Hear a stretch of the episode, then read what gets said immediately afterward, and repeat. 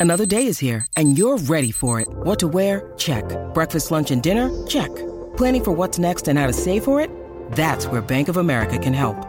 For your financial to-dos, Bank of America has experts ready to help get you closer to your goals. Get started at one of our local financial centers or 24-7 in our mobile banking app. Find a location near you at bankofamerica.com slash talk to us. What would you like the power to do? Mobile banking requires downloading the app and is only available for select devices. Message and data rates may apply. Bank of America and a member FDIC. Think you know the Brooks Ghost? Think again. Introducing the all-new, better-than-ever Ghost 16. Now with nitrogen-infused cushioning for lightweight, supreme softness that feels good every step, every street, every single day. So go ahead, take your daily joyride in the all-new nitrogen-infused Ghost 16. It'll turn your everyday miles into everyday endorphins. Let's run there. Head to brooksrunning.com to learn more. Sign up with MyBookie and use our promo code Gators to get your first ever deposit match dollar for dollar. Bet anything, anywhere, anytime with MyBookie. Want more Gators Breakdown? Join Gators Breakdown Plus. Starting at $3 a month, get access to unique episodes, plus a blog, chat room, giveaways, shoutouts, and more. Gators Breakdown Plus is furthering the interaction with fans and listeners like you. Head to GatorsBreakdown.supportingcast.fm to join Gators Breakdown Plus today.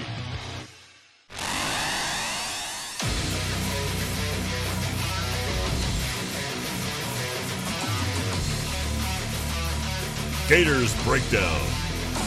Because there's never a dull moment in Gator Nation. The Gators Breakdown podcast is ready to go.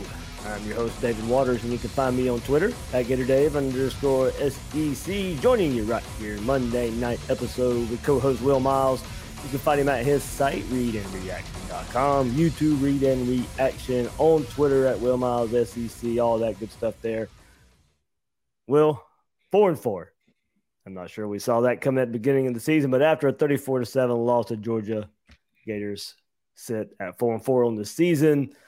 Um, it wasn't pretty. Um, hung in there for most of the first half, collapse of the end of this first half, uh, and then pretty much over there, uh, for, over with from there. But um, you know, we'll get into a, a meat of the episode here too, Will. But uh, look, I mean, to get you and bring you in here, the opinion opinion of Dan Mullen you know, shouldn't change after Saturday. Whatever you thought of him going in, I'm not sure what this game really showed you to to change your opinion any.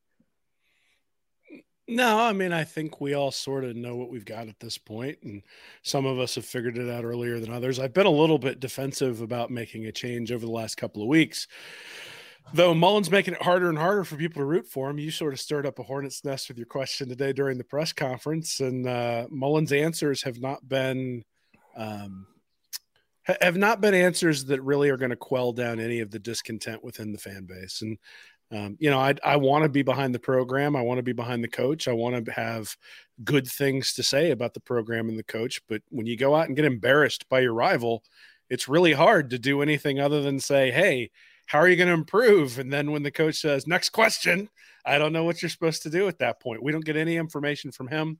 You know, we didn't get any access to the spring game, no access to the fall camp and you know fans are left with what they've seen on the field. And what they've seen on the field is an inconsistent team that doesn't make big plays. And then you get the article that comes out with the athletic today basically saying that the program is undisciplined that people don't play hard and that the game plans never change and that adjustments can't be made. So I, I don't know what we're to make of it other than it looks like a mess. Maybe there are some ulterior motives for some of those things. But um, at the end of the day there's no there's no public relations campaign to make us feel any better about it. So all we're left with is watching Georgia beat the crap out of the team we love while, you know, the rest of them sort of slink off and don't sing the alma mater at the end. It's been a rough few days.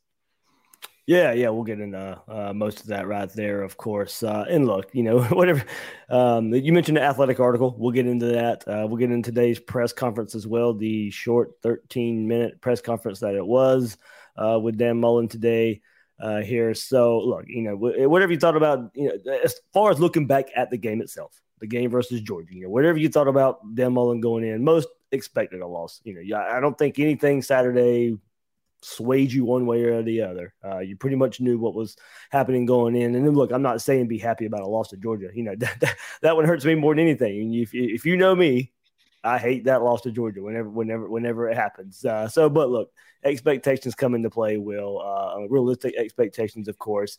Uh, and look, if you expected Florida to win that game Saturday, okay, then maybe that sways your opinion of Dan Mullen. But I'm not so sure, you know, where that expectation would have come from. Uh, of course, of what we've been dealing with so far this season, we didn't learn anything different from Dan Mullen and this program Saturday versus Georgia. Then that you know that we didn't already know going in. So.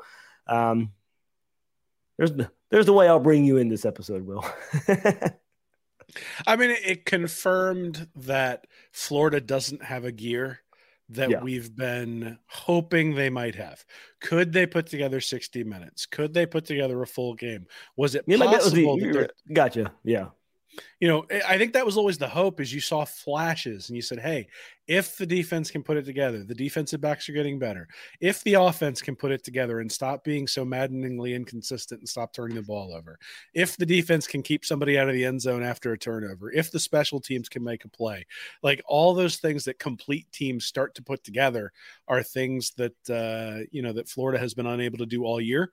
And then they confirmed that it's not necessarily just they've been sort of playing possum and have gotten caught a couple times. It's that they really don't have that second gear. They really can't ride rise to the occasion. And the idea that they've been playing down to their opponents, I think, is a misnomer. I think they are an average football team.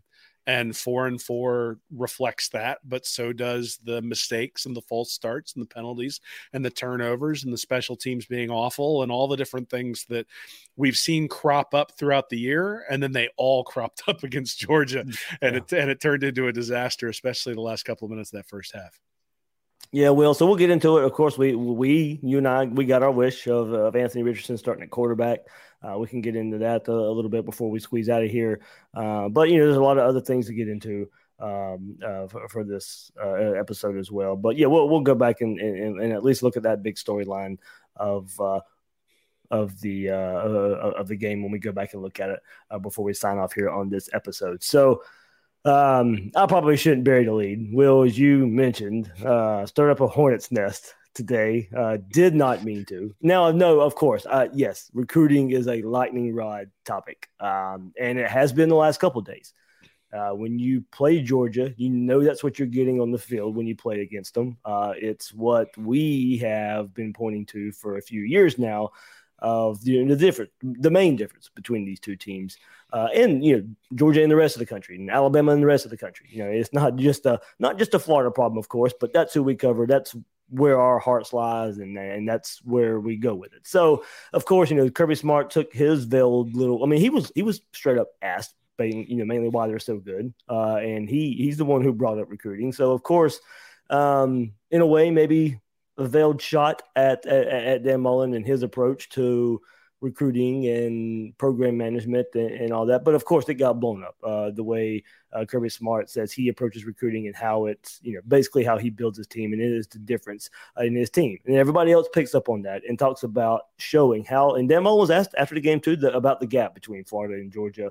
Uh, and of course, Florida won the game last year, but will our basis has always been consistency. And ever since Dan Mullen's been head coach at Florida, even if you want to go back to his last year at Mississippi State, he's got one win over Kirby Smart uh, as head coaches going against each other. So you know, that is always going to be a comparison uh, of the two.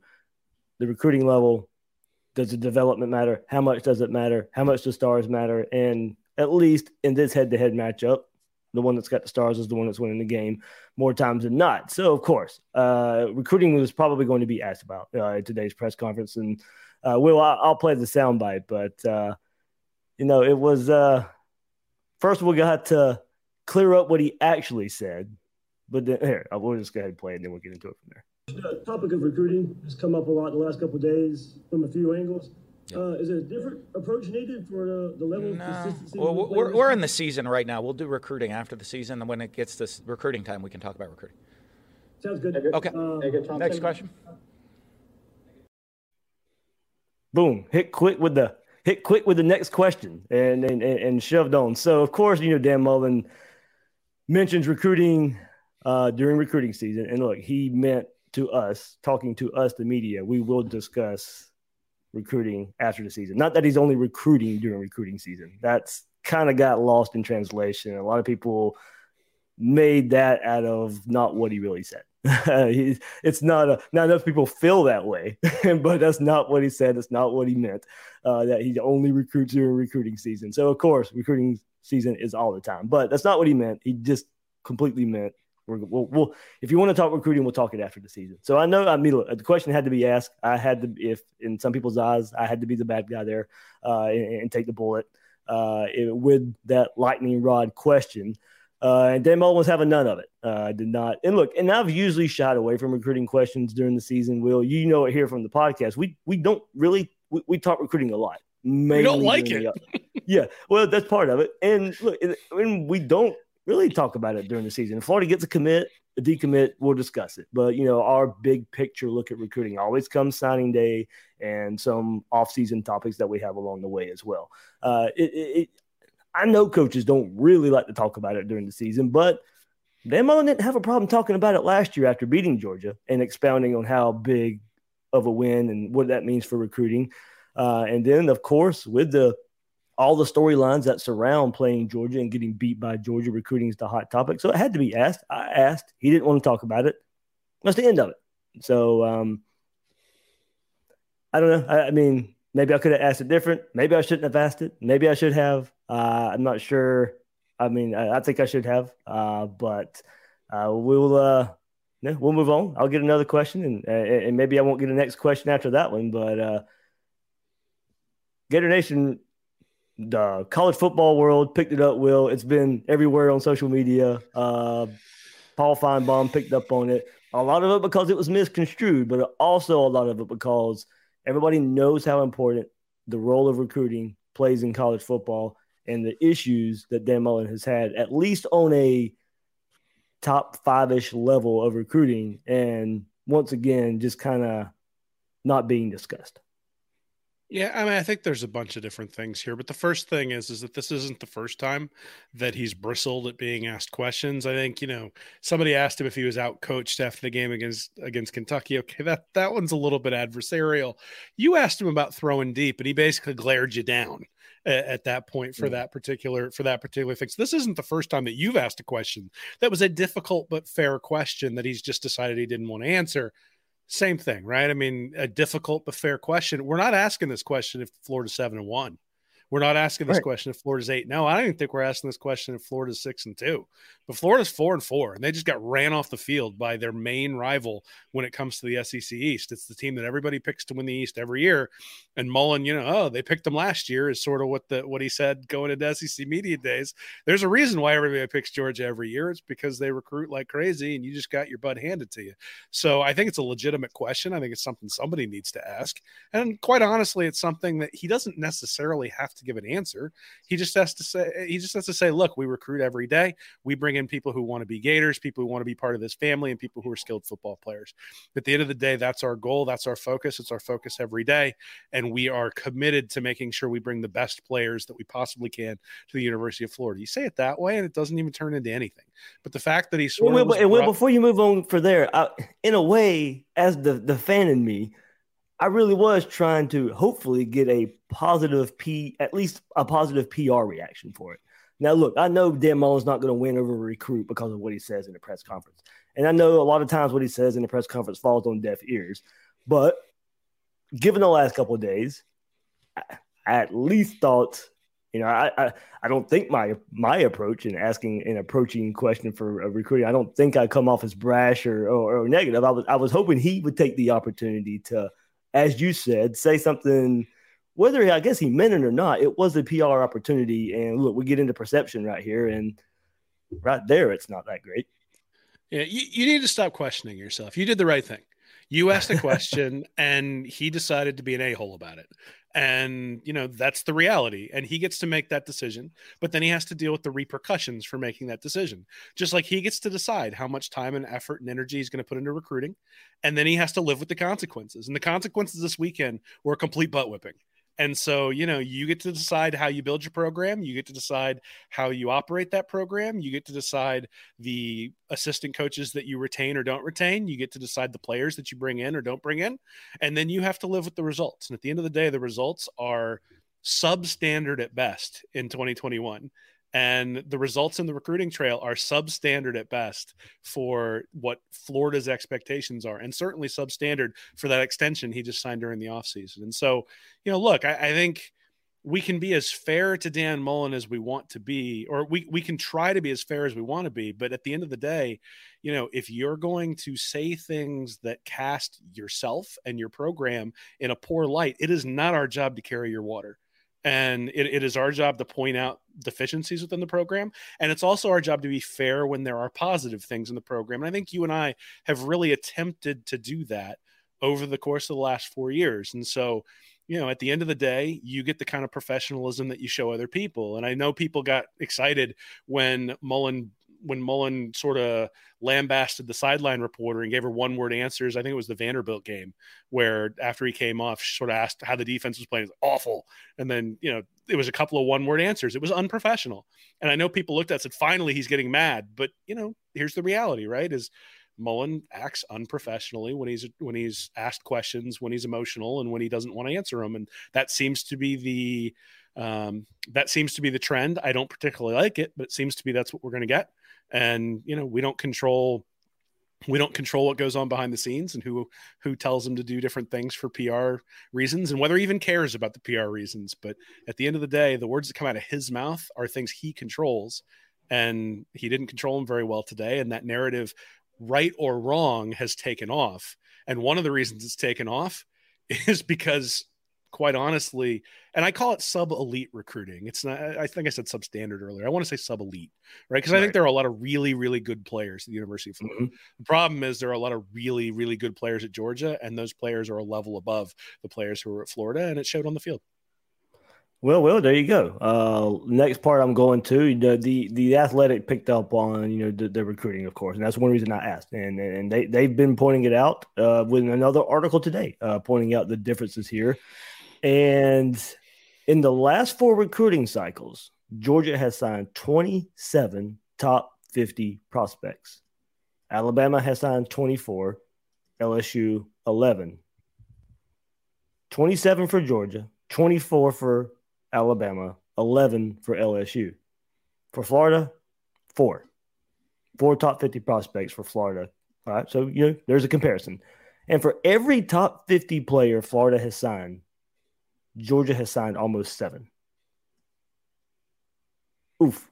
And it's the last four recruiting cycles. So, you know, since Dan Mullen's been here, uh, Ari, Ari Wasserman, uh, national college football writer for The Athletic, uh, it, it brought up those stats there uh, today in there. So that lets you know uh, what, that's why it's brought up. That's why it's being talked about. And that's why we saw the 34 to 7 score on Saturday uh, play out the the, the, the, the way it did. But, well, there you go. I mean, that was the and we've discussed this is nothing new, and I know it's beating a dead horse, but you know, the way it the way it blew up today, it, it definitely had to be uh, put out there. First of all, I wanted to clear the message that you know Dan Mullen did not mean he's not recruiting uh, all year, and there's a quote unquote recruiting season. That's not what is that what he said, but yeah, the words were kind of mixed up there. It's not what he meant, uh, but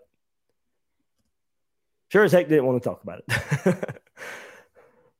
Nah, man. Look, I think I, am enjoying. I, I, do have to say, I'm I'm a little bit. Um, it's a little bit cathartic to enjoy everybody finding recruiting Jesus four years in where you know i mean back in 2018 i was writing articles about recruiting and how it wasn't good enough and got a lot of flack for it the other thing is i remember you and i both sort of called out the the spring game the first spring game where it didn't feel like they were taking that seriously and and got a lot of flack for that as well and now we're sort of finding that or at least we're hearing and the athletic article today talked about disciplinary type things you know where you know just looking like a mess untucked shirts all those sorts of little things. And we see it on the field with the little details that are missing on a on a pretty consistent basis this year. And so yeah man i, I don't know. I, I look at it and i say I don't know that there's an easy fix here. I don't know that there's a magic button that you turn, but I know that there is Um, perception matters when it comes to recruiting. Perception matters when it comes to your fan base. Perception matters when it comes to your boosters. And boosters don't want to be embarrassed. They don't want to be embarrassed about the program. They don't want to look they don't want to open up the athletic and see, and see an article that just sort of makes everything look like animal house. And that's kind of you know it, it just looks like the it, it doesn't look like a disciplined program from what was said there. Now, I do think we need to say that it was from you know unnamed sources and assistant coaches yeah. who have who potentially could have access to grind and all that sort of stuff. Well, I I, I got it, so we'll definitely get into it. Yeah, so yeah. we, we got I got even more details, so we'll definitely get into it. All right. Yeah, well, anyway, again, I, I think it doesn't matter when you're getting your butt beat. You, you can't if you're going to bow up the people don't want to see you bow up. They want to see contrition. They want to see, yes, I know this needs to be fixed. I know this isn't okay. And that was there was at least some of that tone after the the for the post game press conference after the Georgia loss. Yeah, I but, that yesterday. Yep. But that was not the tone today. And a 13 minute press conference followed by pulling all access to everyone else doesn't do anything other than amp the noise up and you know somebody asked about noise in the system today during the during the press mm-hmm. conference. I gotta be honest it's pretty clear that mullen's hearing the noise in the system based on the way he's reacting. Because why would he be um, why would he be so upset about questions from reporters if he wasn't if he wasn't hearing all that noise? You know if he's able to block it out then it oh, he even admitted he, he, he even admitted that he does pay attention to it so he knows what his players are possibly dealing with yeah, well, uh, it sounds like he might be doing a little bit more than just that because, you know, he, he came into the press conference. You would figure that he would have come into the press conference ready for a question about recruiting, considering all of the stuff that's been going on for the last couple of days. And he just basically said, I'm not going to answer that. That's okay. In fact, if he'd have just said, I don't think I'm going to answer that right now, that would have been better than the answer he gave the answer he gave could be construed in ways that are a PR, PR nightmare. I mean, if I'm, uh, I guess not Kirby Smart, but if I'm if I'm a team like Auburn or a team like uh, Mississippi, uh, Mississippi State or Ole Miss, I'm like cutting that video and saying, mm. "Look, we only recruit during the off season. like, you don't want to go to Florida. Look at this guy." And I mean, I can understand you could use it for negative recruiting. Yeah, hopefully that's not. And we like we said, we'll get into it. Perception versus reality. Dan Mullen got into that today too. I'll share that soundbite uh, as well. I'm on vacation this week, you know, so I'm still doing Gators breakdown. No, no vacation from Gators breakdown, will, but that's why I've had some more time to uh, work in these sound bites, and uh, I guess a, only a 13 minute uh, press conference helps in that regard too. So uh, we can uh, we we can break up the, the sound bites and put them in here a little bit. But uh, you know, before we show, share more uh, from Dan Mullen and some of his thoughts today, you can still bet betting season all football season long at MyBookie. They are still doubling your first deposit, so you start with a leg up. Use my promo code Gators. Sign up now. Claim your first deposit bonus with MyBookie, and use the extra funds to kickstart your winning season. Looking forward to next week. Lay the points with Arizona as they continue streaking in San Francisco. And with two top 10 offenses, Titans, Rams, we'll see the latest with Derrick Henry and all that. Does it does it play into your bet? Will you still take the over? Well, if you want to, bet at MyBookie. Don't just take my word for it. Head to MyBookie. Sign up now using promo code Gators to get your money doubled and start winning today. Remember, good friends don't let friends win alone. So have your buddies use your referral link so you're eligible to receive an additional 250% bonus on their first deposit. Plus, it's unlimited to redeem so all of your friends can join the party at my bookie. Bet anything, anywhere, anytime at MyBookie. Uh, well, let's get into a little bit more uh, Dan Mullen today and perception versus reality. So uh, we'll, we'll listen to this soundbite and we'll uh, get our reaction right after. That's part of the job. That, that that's that's part of this, right? I mean, you know, I mean, it, it's it's six inches between a pat on the back and a kick in the rear end. And as a, uh, in the SEC, you're either getting one or the other. Uh, there's no in between. There's no, hey, I guess everything's okay. Um, that's what I say the perception and reality. Perception is everything's perfect or everything's horrendous. Reality, you're probably a little bit more in the middle somewhere, uh, and you're just trying to figure out how to improve and get better. So you know, some I always tell our guys when it when it when it seems to be going good, it's probably not as good as everybody perceives it to be. There's issues we got to go fix, and when it's going bad, it's probably not as bad as it's going, and we just have a couple things. We, you know, we, we have areas we got to improve in. I think I have a decent enough feel for the perception. What do you think the reality is then right now? Yeah, we got right. I mean, we we addressed a bunch of them today. I'm not going to get into all of it. Uh, I think you know. I mean, obviously, the the one, the, the, big one is turnovers is a huge deal for us. We got to find a way uh, offensively. We're turning the ball over at an extremely high rate, um, and doing all the little things. You know, the attention to detail that way. Um, I think the inconsistencies of our performance. Uh, is something, and, and you watch it, and we address that today, the inconsistencies of our performance. But I also see, you know, we what, what we pointed out is some of the inconsistencies during practice as well you know, and you see from from hey, here's four plays in a row, and good, bad, good, good, or good, bad, good, bad, or you know, one of those deals. And and why is there inconsistency? Whether it is in effort, performance, execution, assignment, uh, what are the inconsistencies? Uh, and how do we make sure we eliminate as many inconsistencies as possible? There you go, Will. One of the themes for the episode would have been themes for the season of what we've discussed. You know, first of all, that was a theme inconsistency before I was ready to determine this team whether they were good, average, bad. When inconsistency piles up, that pretty much leads right now to a four and four record uh, for for Florida. I'm not if if yeah, I'll call you inconsistent, but I'll call you very average at the same time. Uh, b- before I was ready to call you average, it was still, uh, you know, I, I, was just leaving it at inconsistent. Uh, but now that's where you know this has led to with a four and four victory for the Gators. So, uh, Will, you mentioned um, the shutting down the media sessions this week, uh, and you heard Mullen talk about you know the inconsistency. We've discussed it. We've discussed that. We've discussed the turnovers. Come to Jesus moment today uh, for this football program. Enough of those reports are out there right now. Uh, come to Jesus moment for the entire team, starting with the, the, the head coach looking at himself, filtering it down to the rest of the coaching staff, filtering it down to the players. A lot more, hopefully, accountability uh, comes out of this. But you know, shutting it down, maybe a bunker mentality starting this week um, we'll see how long this lasts for the season. Uh, if uh, Mullen will, you know, as far as interaction with the media and, uh, but you know, I don't think it's a bad move uh, here. Will, uh, admittedly, uh, there is a lot out there right now on in the media, in the social media about this Gator program. A bunker mentality right now, probably not the the worst idea for everybody to kind of just look in the mirror, get on the same page. Uh, look, Mullen making it clear, Will, no outside distractions uh, this week for his football team as they get prepared to go play South Carolina. Uh, with everything that's swirling out there, you know, it's about the team, it's about getting on the same page, it's about moving forward, and it's fixing these issues that we've just discussed these last few weeks. And Will, kind of going to your point, it's just the issues we've been able to count on from Mullen year in and year out, but not this year. The ones that are accounting for turnovers, the ones that are accounting for penalties, uh, and all the inconsistency Dan Mullen brings up. Yeah, I mean, I, I guess I would have figured that needing focus would have been the the word for the last two weeks, right? You had a yeah, bye week, right. you had two weeks to prepare.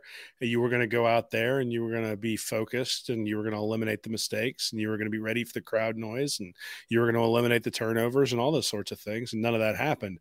Figure they would have been focused going into LSU, being ticked off that they lost last year in the shoe game and that, you know, LSU was a beat up program with a coach who was about to be fired and you know that they would have been. Well, before you move on from there, yeah, and, before you move on from there, a good point, and it's something we've brought up before. Like I said, I'll give him credit for making the move, and you said maybe too little, too late, but that's just one more overall big picture look of where we've just kind of said too reactive and not proactive. Yeah, I mean, again, I, I, I have been defensive of Mullen the last couple of weeks. I've been um, interested in seeing what he can do next year. I think Anthony Richardson has the has the possibility of being a very very good quarterback, potentially even elite quarterback. I think with the right change of defensive coordinator, this defense could be a really good unit. Um, all that being said, none of it matters if you go out there and hold and false start and turn the ball over and mm-hmm. don't make adjustments and all sorts of different stuff, which is sort of what we can't make field goals. Um, don't make any plays on special teams that make a difference. Like is there one area of the team that you just can hang your hat on and say this area is the strength of the team? I asked Nick yesterday in Stand Up and Holler. I said, you know, Bill, I think Bill Sykes is in our chat. He wrote a great article on Read and Reaction last year, looking at the number of all SEC players that are necessary for an SEC championship, and it was somewhere I think in the range between six and nine that you needed all SEC players. And who on Florida's squad is going to make the All SEC? Think Jason Marshall maybe makes the freshman All SEC team. Is Kaiir Elam going to make the All SEC team at corner? I don't know. That's that. I'm not sure he's going to. Plus, he missed a couple of games. Who who else is going to make the All SEC All SEC team? So, just from the standpoint of like the level of play of the guys who are out there, um, it hasn't been high enough. Forget about championship level. It hasn't been high enough to to to warrant making conference teams, and that's an issue it's clearly an issue and and you know hey maybe get maybe hunkering down and coming together and and pushing out all the outside noise is exactly what's necessary and they're going to come out but you know the problem is is at this point if they come out and rip off four and five four or five straight wins I mean, they beat South Carolina and Samford. Are we really right. going to be all that impressed with it? Um, yeah. Whereas if they'd gone bunker mentality two weeks ago after the LSU loss, come out and play Georgia close, and it's not an embarrassing loss, then I think you say, okay, that might have been a turning point for the program, even with a loss. So again when it comes to perception versus reality i think that's one that's part of it right is that the perception is that they should beat south carolina the perception is they should beat missouri the perception is they should definitely beat samford the perception is they should meet, beat florida state the only time they might even have an excuse for losing the game is the bowl game and so if there's another loss along the way man you think the noise is in the system now just wait if they'd like drop a game to the Seminoles at the end of the year, a home game yeah. to Florida State. What's the noise going to be like then? I, you know, I, I think perception matters. It matters for a lot of different reasons. And the other thing is, is I think, and maybe I'm wrong, but I think the perception is actually pretty close to reality. I mean, you know, the things he was listing, oh, the yes. turnovers, yeah. the penalties, the the lack of discipline, all that sort of stuff. Those are the things we are upset about. like we're not upset well, I guess you, yeah, and and I guess you're going to my first point. It, like I said, it was inconsistent. It was inconsistent. Okay, yeah, inconsistent this week. It would be the defense one week. It'd be the offense one week. Before I finally came to the realization, and probably what you're going to, I think the perception of the inconsistency finally met my reality of this team's just pretty average. Which I mean, again, I, I think I'm not going to let it ruin the rest of the season for me. I'm a fan. I, I enjoy I enjoy the 13 point. games a year. You've got yep. you got five of these left. Go enjoy them because it's not just about winning. It's also about the familial atmosphere. It's about all the people you go tailgate with, the people you connect with, the people you connect with on Twitter through Gators Breakdown, through Read and Reaction, and then the people that you connect with in your family who are all Gator, who are all Gator fans, and and that sort of stuff as well. So don't let it ruin your don't let it ruin your season. I mean, obviously, it's not where we want to be. At the same time, I think there's value to these games. Um, yeah. You know, but the like you can't make a distinction between perception and reality at this point because the only like you can say hey realistically i've even made this point realistically from like an fpi perspective or an s&p plus perspective florida may be better than four and four but nobody gives a crap. At the end of the day you lose four games and three of them are to teams that you have to start beating consistently. You're two and eight against those teams overall in your time at florida and you couldn't beat any of them when you were at mississippi state either. I mean, at some point, fans look at it and go, when are you going to win a big game? And, you know, last year we thought we had that with Georgia. I think we did have that with Georgia. But the interesting thing is, is I, I was thinking about this the other day. I think you even put it in my article that Georgia was down last year and still went eight and two and then found go. their quarterback. They thought they found their quarterback the last four games last year. Turns out that's been a little bit murky this year.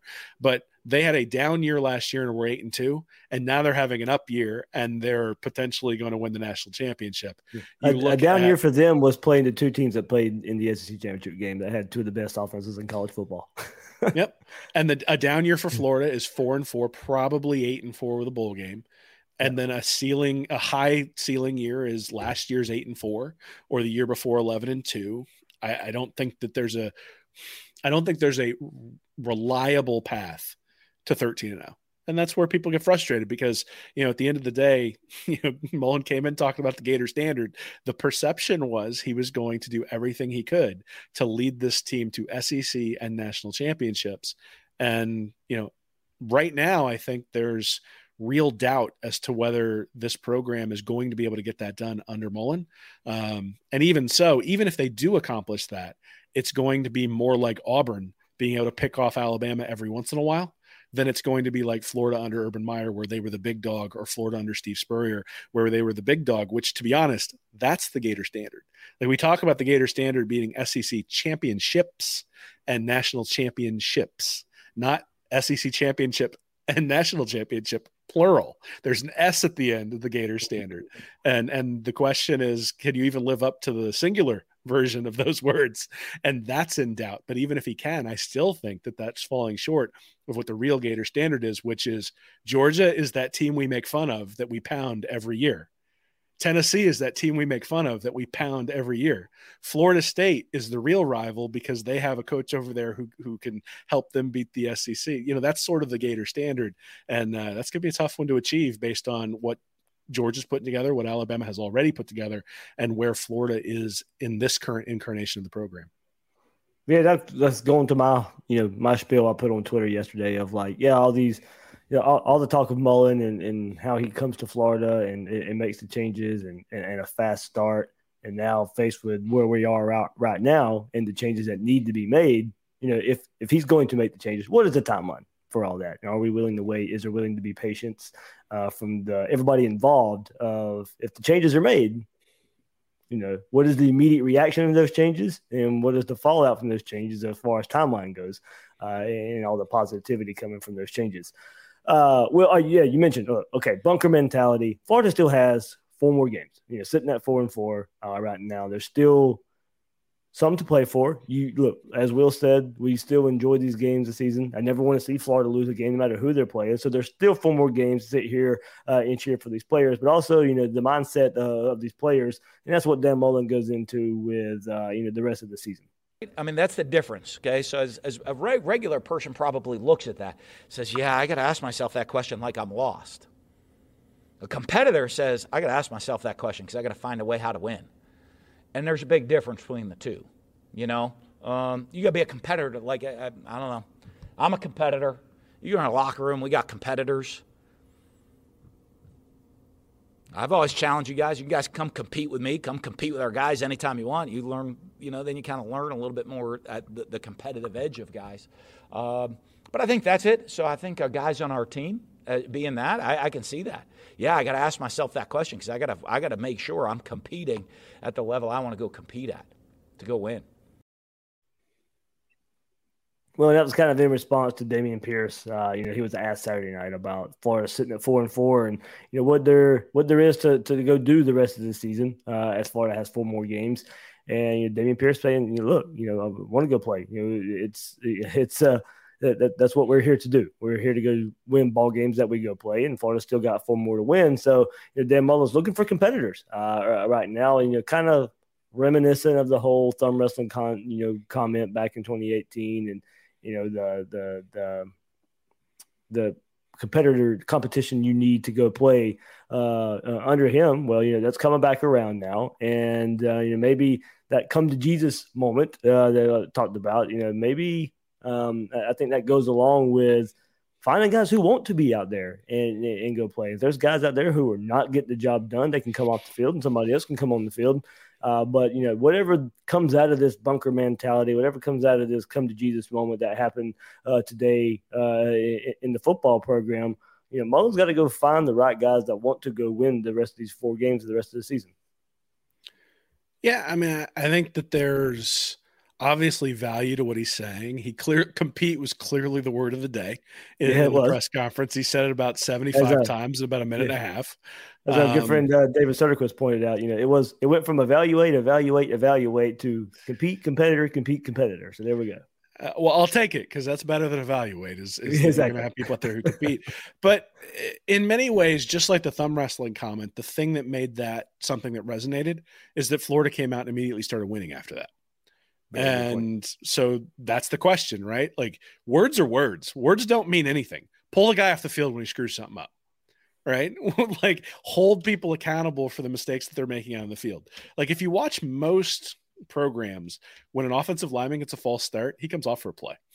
And, you know, when a guy gets a holding, that guy usually comes off for a play. When a guy gets a personal foul on like a kickoff return or something like that, you might not see him the rest of the game. Like there are um, accountability things. You know, th- there were the the play right after the fumble by Anthony Richardson.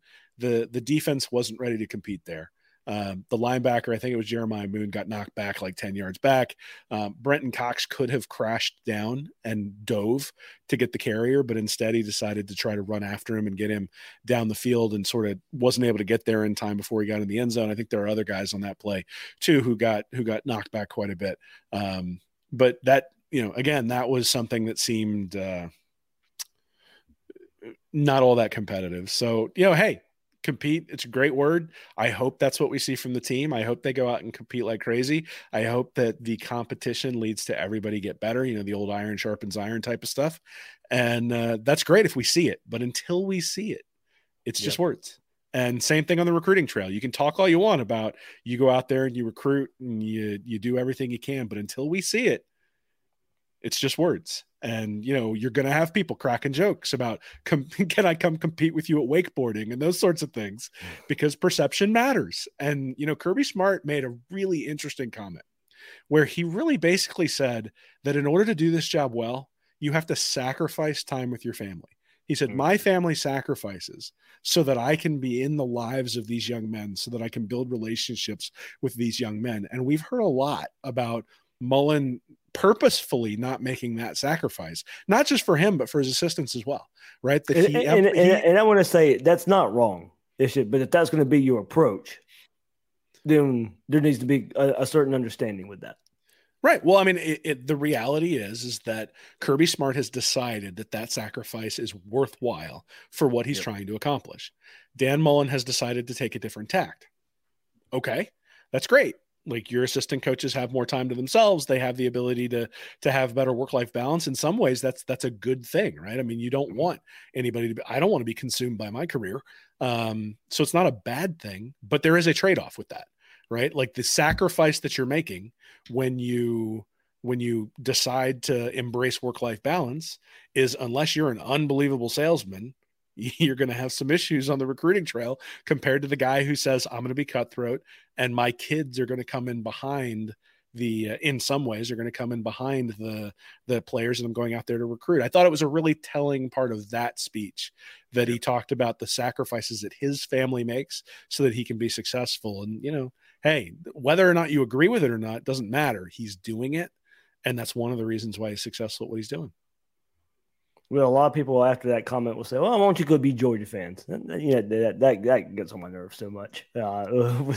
first of all, there's nothing more than I hating that team that wears red and black. You can ask anybody that knows me, uh, but you know, you can appreciate success and, and, and how it comes about, and that that's all it is. Uh, now, people will come out, "Well, what title was Georgia won?" Doesn't matter what titles Georgia won they're keeping Florida from winning titles. That's all that matters to me. So I, I, could care less how many. Granted, the 1980 jokes are fun. Don't get me wrong, but I could care less. I could, you know, I couldn't care less how many titles Georgia wins. They're hurting Florida from winning titles, and that's all that boils down to for me. Yeah, I mean, look, I, I think at the end of the day, the job description for a college football coach is to have the best players on the field because you have an advantage it, in big time college football and that you don't have to rely on a draft right? It's not like the worst teams get the best players the next year to help even out the playing field. That's not the way it works. The way it works is that Nick Saban wins a championship, which leads to more good players, which leads to more championships, which leads to more good players, which leads, but the players come first. Right, every major program. Bill Bill Sykes did a great job a couple years ago writing about sort of bump classes and how I think only two SEC coaches have won a SEC championship after their third year and so we're sitting here in year four going, all right, are we going to be Phil Fulmer? Are we going to be Tommy Tuberville? Or are we going to be one of the myriad of SEC coaches who weren't able to get over that hump and win the SEC championship? And even if you said, hey, we're going to be Phil Fulmer, and Fulmer is a really good coach, right? Hall of Fame level coach for, for college football, but he got tormented by Steve Spurrier. And so that's, you know, from the standpoint of historically, what are you looking at as a high weather mark for what the Dan Mullen era can be? That's probably what you're looking at. You're looking at Phil Fulmer at Tennessee during the Steve Spurrier era at Florida. And I'm sure that the Tennessee fans, in many respects, were frustrated by the inability to get over Florida during that entire time in, in the 90s and early 2000s. And, uh, you know, especially when Peyton Manning was there. And the reality is that's kind of where we're at right now when it comes to Florida, Georgia, at least based on the last four years. Yeah, well, so yeah, we'll go these next four games. You know, a lot of people won't take much out of it. What I will say, you know, if we're if we're going to sit here and hit this staff for playing up or down the competition, well, okay, we'll go out and blow these four teams out. If you want to take any solace, any step in what maybe comes out of this week and shutting it down and coming, you know, coming in amongst yourselves, all right, then go blow South Carolina out like you're supposed to. Samford, Missouri, not not that great. FSU, yes, they are improving, but if Florida can play their best game on both sides of the ball, that should be a blowout. If you want the perception to change a bit of something we have you know, hit this staff and this team on before, okay, and then go out and, and blow these four teams out. If you want me to learn anything for these next four games, personally, that that's what I want to take away from it. Uh, if if you want me to sit here and take anything away, and of course we'll see AR's health and what happens at quarterback and all that. But to me, it honestly really doesn't matter who's at quarterback. Go blow these next four teams out. Yeah, I mean, you're a team that that has hung its hat on running the ball all year long. Go out and blow some people off the line of scrimmage. right, right. You should be able to you know, you, you're playing a team that's four and four next week in South Carolina, four and four in Missouri, an FCS team in Stanford in Samford, and then a three and five Florida State team that lost to Jackson Jacksonville State, Jackson State, whoever it was, lost to it, you know, on a hail mary, hail yeah. mary to an FCS team. Those are teams you should beat, and those are teams you should beat handily. Though to be honest, that's what I expect because that that has been the Mullen mo. If you look at his record against teams that are you know like top 10 it's really bad. If you look at his record against teams like 10 to 25 it's eh, on par. And then you look at his record with teams that are 25 and worse um, you know he's basically undefeated in his time at florida. So he beats the teams he's supposed to beat that are non that are really sort of below that top 25. It's once you get in the top 25 that every once in a while gets clipped by a Kentucky or by a Missouri or, or some team like that. The reality is, is that the team, you know, we expect them to beat South Carolina, Missouri, and Florida State, but from a record perspective, you're not any better than those teams. Right. And so if you if you go out and the expectation is is that just by showing up and rolling the ball out there that you're going to be able to dominate, that's not going to get the job done. And uh, you know, I, I, think just showing some toughness, showing some resilience. Um, you know, you can pull everybody into a bunker, but if they're not all bought in, it's all going to fall apart. And so we'll see that too, right? That if the yeah. if the if the team hasn't bought into the bunker mentality, then I think it could get out of hand real quick. Just because um, if you don't have buy-in and you're trying to trying to instill discipline eight games into the year, and and you don't have the pulse of the team, then that's going to be a problem. If you do have the pulse of the team, then I think you come out and I think you'll the guys are going to show an awful lot of pride. And let's not forget, all these guys want to go to the NFL. So, you know, we may sit there and say, well, what is there to play for? You can't win an SEC championship, you can't win a national championship this year.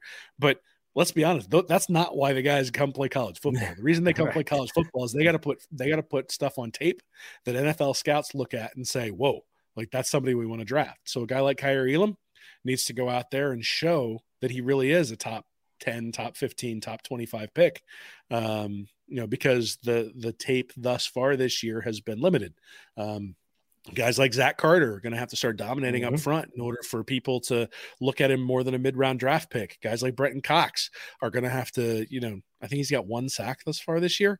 Like for a guy who's playing on the edge, that's going to be a problem. And so you're going to have to start to show you can hold the edge in the run game. You're going to have to show you can get to the quarterback consistently. If you don't do that, then you're going to be an undrafted free agent, or you're not going to get drafted. And you're not going to get signed as an undrafted free agent. And at the end of the day, these next four or five games are really an audition for a lot of these guys um, right. when it comes to their NFL prospects as well. So I'd expect them to buy in. I'd expect them to come out and play well. I'm hopeful that they'll come out and and show that they are superior to Missouri and to and to South Carolina. But you know, the record says they're not. The record says this should be a 50-50 proposition. And while that's sad, that is the state of the program right now, at least in 2021, is that, you know, Florida has the exact same record as South Carolina, the exact same record as Missouri. And so this idea that they're just going to come blow them out of the water, I think is ignoring what we've seen eight games in. Right. The inconsistency is um, not just within the game, it's also game to game. So, can they put together four consistent 60 minute performances? If they do, then I think we can say, hey, the the bunker mentality and those sorts of things start to pull things together. But I suspect there's still going to be inconsistencies because it's hard to mm-hmm. fix that overnight. And so, right. you know, we'll see. Yeah, and maybe it is something they just worked on the last two weeks, and Georgia's just that good, and that can that can be a whole that can be a whole part of it. Uh, that some of the things they worked on because you were playing the number one team in the country, you were playing the best defense that uh, one of the best defenses we've seen in recent history. Uh, so maybe maybe there's things they are they did work on, and Georgia's just that good. Uh, but you know we, we won't really be able to tell that uh, until these next four games happen. Uh, well, let's get into this is the one I hate bringing up but we don't shy away. We don't put our head in the sand here uh, on Gators Breakdown. People can sit and say you're not helping the program at all when you share and talk about this stuff, but we've never shied away from this type of stuff. And we're not, like I said, we're not going to dig our head uh, in the sand here. We won't be the first ones to bring it up. It's already been out there, but the Athletic uh, put out an article today uh, and not good uh, for Florida. Pretty much labeled the program soft. Will if I wanted to put one word on all of this that we're going to discuss here, uh, the word soft comes to mind. And look, that's not something we we knew Dan Mullen to be when he was hired at from Mississippi State. We always thought about you know some tough, hard nosed, physical teams in the line of scrimmage on both sides of the ball. Uh, and even his early tenure at Florida uh, as well. You know, soft was not a word uh, that we um, related to Dan Mullen. Now, a lot of this is going to be on the defensive side of the ball. Uh, so, you know, you can kind of throw Dan Mullen out as far as a direct comparison description of him. But of course, he's the head coach. He employs uh, this defensive coordinator that is not uh, not well regarded around the SEC East right now. Well, and it's funny how it changes because we go from these anonymous coaches in our Athlon and our Lindy's magazine, where just a year ago, Todd Grantham was getting lauded for his defense and what he brings to the table. And now in 2020 and 2021 is the complete opposite. So, uh, Bruce Feldman, Alan Taylor um, for the Athletic. Just the first quote here, Will, and we can pick and choose some of these. I won't. Uh, I won't ruin the the Athletic article here, uh, but I'll just go to the first one. Florida, they just don't play hard. And SEC East coach said Georgia's trying to rip your head off. They might be up 30 to nothing, and their linebackers are flying upfield to, to get after you. Florida is a finesse team. Kentucky plays hard. You watch Florida on tape. They've got skill, but they're not physical. One more. They play with zero discipline. One SEC offensive coach whose team faced the Gators this season. Quote, they don't play hard. And one more, we were more physical and much better than them in the box, said another SEC offensive coach. We were mauling them. Okay. Um, that's an LSU guy there, I'm assuming. we were mauling them, but I mean, there you go. I mean, things you don't want to hear about your program. And of course, coming out right now after losing another game to your biggest conference rival, uh, you don't want to hear all this. And you know, this these quotes just didn't come about a day after losing to Georgia. These are quotes that probably been gathered for the last couple weeks or so, uh, in, in, coming up with this article. And will, of course, Florida put a, put together a pretty good defensive performance versus Georgia this past week. But look, this is all encompassing. This is uh, looking back at last year. This is big picture looking at this defense under Todd Grantham. Uh, and we'll, we'll, I'll get into it a little bit more, but at least we're starting right here of not being physical and pretty much labeled soft. Yeah, did did the defense really play all that well? I mean, I, I think they played decently against a offense that was stopped by Kentucky at least until the Georgia defense started to take over. I think that one was like 14 to 7 at the half. This is not an offense that's just blown the lid off of people. And and the other thing is is that defense isn't just do you stop the other team when they get the ball at their own 25 after a after a kickoff. Yeah. It's also do you stop them when there's a sudden change. And I think, you know, one of the things that's been consistent this year, of all the things that's been inconsistent, the one thing that's been inconsistent or that has been completely consistent is that every time Florida's turned over the ball in one of their losses, it's turned into a touchdown within four or five plays. yeah. So, yeah, right. you know, against Alabama, Emory Jones throws an interception when they're down 14-3. Six plays later, it's 21 to 3. They were down they were down 13 to 10 against Kentucky. Emory Jones throws an interception um, you know, and all of a sudden they're down 20 to 13. You go the game against LSU, both turnovers turn, you know, they got returned to like the 28, 20. I think one was the 28 yard line, one was the 21 yard line. Like you're putting the defense in the rough spot, but 14 points later, LSU's up 21 to 6.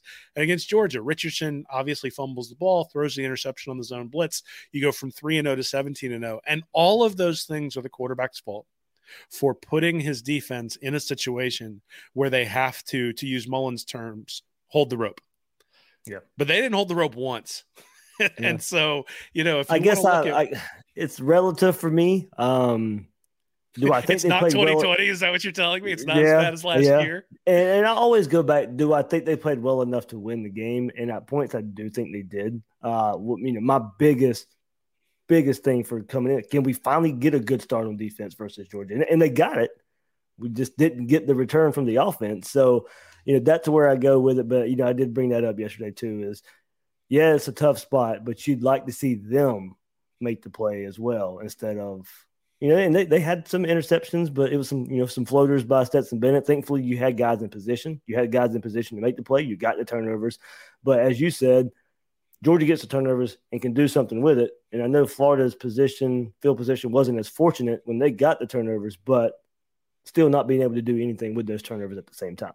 Yeah, so I, I do want to go back to the question you were asking about the athletic article and say a couple of things. One is I know we've been critical of the program tonight, and that's one of the things that ends up happening when you're four and four, coming Right. off of a pretty embarrassing loss. Um, at the same time, I do think that it's worth. You made you sort of mentioned the Athlon quotes lauding Mullen and Grantham earlier in the year and two years ago, and now you've got these anonymous quotes. You can go get anonymous quotes from various SEC coaches who one have are actively recruiting against that program and so have reasons to be negative. And then also um, you know the reality is is that you could probably ask um, you know three different guys on a staff. You might get two positive quotes one negative one. You could grab the negative quote to put it in here. But the sheer number of it is Yeah. is pretty is pretty impressive. And then the Well, some of it, Will, is stuff, stuff we have pointed to as well that's now coming to light from from from coaches. Well, I mean, so it, it backs up what we're seeing on the field. And there's nothing worse if you're a football player than being called soft. I don't know if Mm. there's anything worse than being called soft, especially if you're a defensive football player. So, you know, Urban Meyer, I'm sure, used to like put, law, I think it was Nick Saban, right? Who, after the 2008 SEC championship loss, basically had that game playing in the facility for the entire offseason while Alabama was working up there. And then they had the scout team running Florida's defense the entire year. And when McElroy started looking at the at the uh Mac not Mac was it McElroy? Yeah, when McElroy Yeah. started looking at the tape of Florida's defense in 2009, he's like, "Oh, the scout team's been running this for the last 12 months. like, I know this defense." That sort of stuff is the kind of bulletin board material you can use to motivate players beyond what they think they're capable of. I'd have this thing up in the in the in the Yeah. in the facility. I would make my defensive players read it. like have them get up and read the Well- thing because there's Well, nothing you've got, being uh, you've soft. got as soon as this show's over with, I'll make sure I share it. Well, I know people who can who can put it in that locker room, and uh, we'll see. Well, it- well, If they're if they're out of the bunker, if they're out of the bunker mentality, hopefully whatever Mullen had to say to him today can can make that uh, can make that change. But you're right. Uh, yeah, this should this should this should be put up there. End of the day, there's nobody soft in the NFL. And to be honest, there's nobody soft who plays SEC quality football. Uh, but at the same time, if you've got people who are saying that about you and it's showing up, I mean, I, I think the, the thing that really sort of the lack of adjustments, but the lack of toughness that was shown against the counter against LSU is the thing that immediately mm-hmm. jumps to mind when you start talking about this, right? And it's like it's not that these aren't tough guys, but it's that when there was an opportunity to make a play, to stand up, to be the guy who's going to get the penetration, to be the guy who's going to blow up the tackle or the guard coming around who's pulling, to be the guy who's going to take the right angle from the safety position, to be the guy who's going to chase down the running back from the backside and and and get him in the hole instead of sort of hedging between the quarterback and the running back. Nobody was able to step up and do that. And so you know hey some of that is effort some of that is scheme some of that is is the reps that you've gotten over the course of the year. I thought it was interesting when mullen said that you know in practice you have a couple of good reps and then you have a bad one and then you have a couple of bad reps and then maybe you have one good one and that inconsistency in practice is showing up on the field.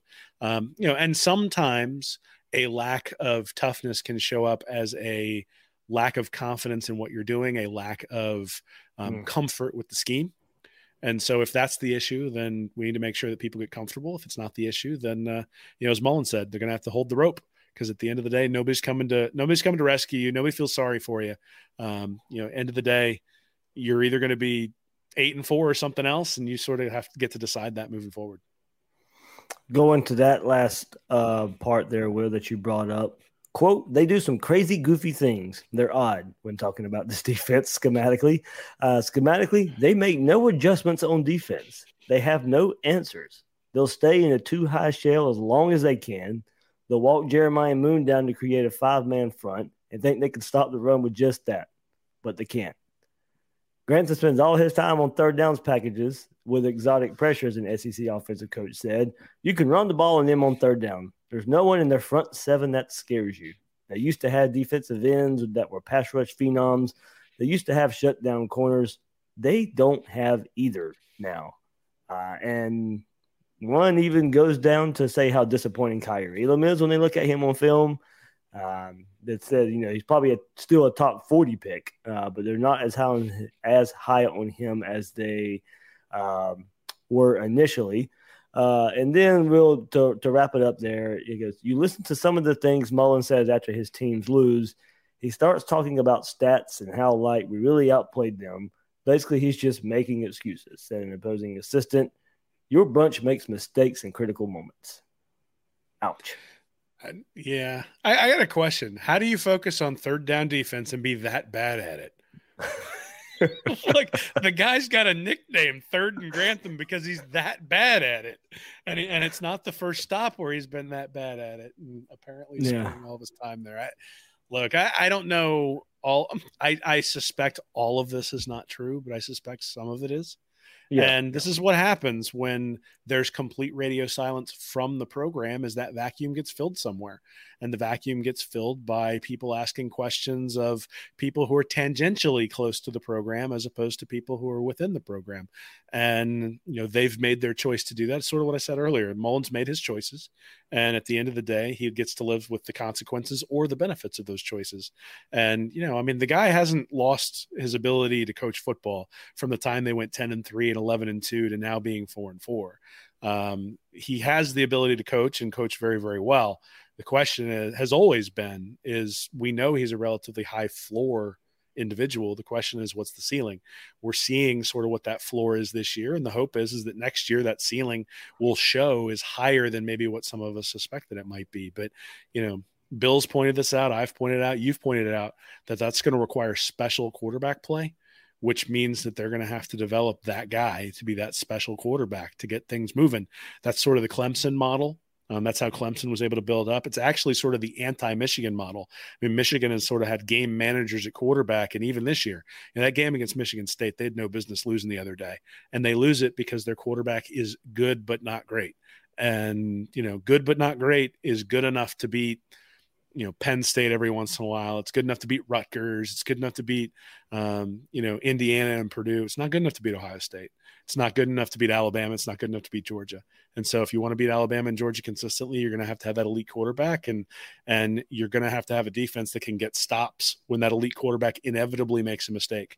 Because even when we look at Tebow, right, critical turnovers in that Ole Miss loss in 2008. Um, stopped on fourth and one you know, you have the missed extra point in that one, which you know, special mm-hmm. teams. We would have been howling after that one, I'm sure too. Yeah. Right. The the difference is is that all of a sudden, um, coming out of that locker room, there was a level of leadership that made us understand that, hey, that's a one off and that the team is going to come out and the team is going to be prepared. But I still think we sort of looked at it and said, well, it's just words, right? It's just words until you come out. That the the the speech is emblazoned because they went out and won the rest of their games.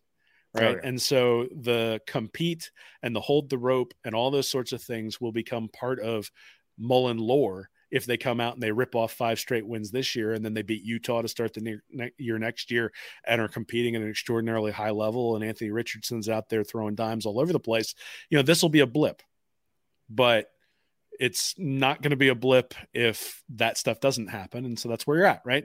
And this is always the way it is. In the SEC if you don't win, changes get made.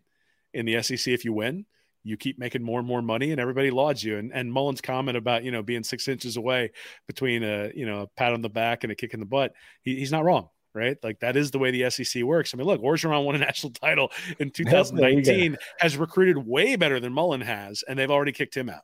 So, you know, the SEC is a cutthroat business. If you can't handle it, then, you know, yeah, I, I understand. Who, yeah. And I love people who bring up, oh, it, it had off field issues. If he was still winning trophies, those off-field issues go away. Yeah, well, I, I, think I, I mean, I think I said this before I came on, before we came on, which is I, am reminded of a of a scene from the movie Bull Durham. It's it's old because I'm old, but you know, I, I love that movie. It's been on recently, and and there's a scene where um, the pitcher, who's a young guy, has fungus on his shower shoes, and Kevin Costner's character says, "Look, when you get to the show, you can have fungus on your shower shoes, and people think you're colorful, but until then, it means you're a slob." And that is coaching in the SEC in a nutshell is until you win, you're a slob. but the minute you win, you can do whatever you want, right? You can yell at you can yell at reporters, you can be short, you can you can deny access, you can do all those sorts of things.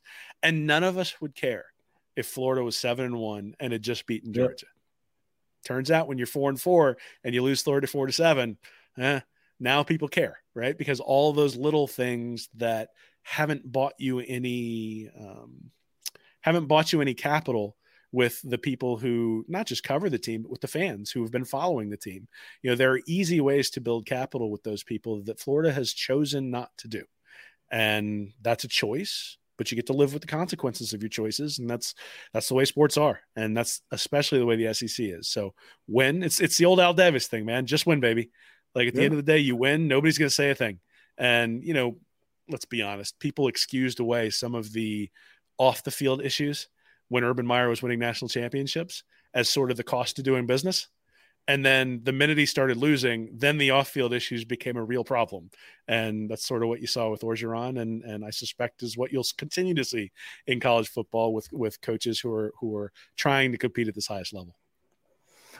All right, good stuff, Will, to close it out. Uh, quickly, I'll get into it more on the Florida South Carolina preview. What do you want to see from quarterbacks? Uh, Richardson, uh, uh if you want more of Will's thoughts with Richardson, go read his latest uh, article there at Read Reaction, where he kind of goes back and, and looks at Richardson's performance there. But Will, right performance, uh, wrong decision, right decision to go with AR, right decision, wrong decision to continue going with Anthony Richardson, given that he's healthy.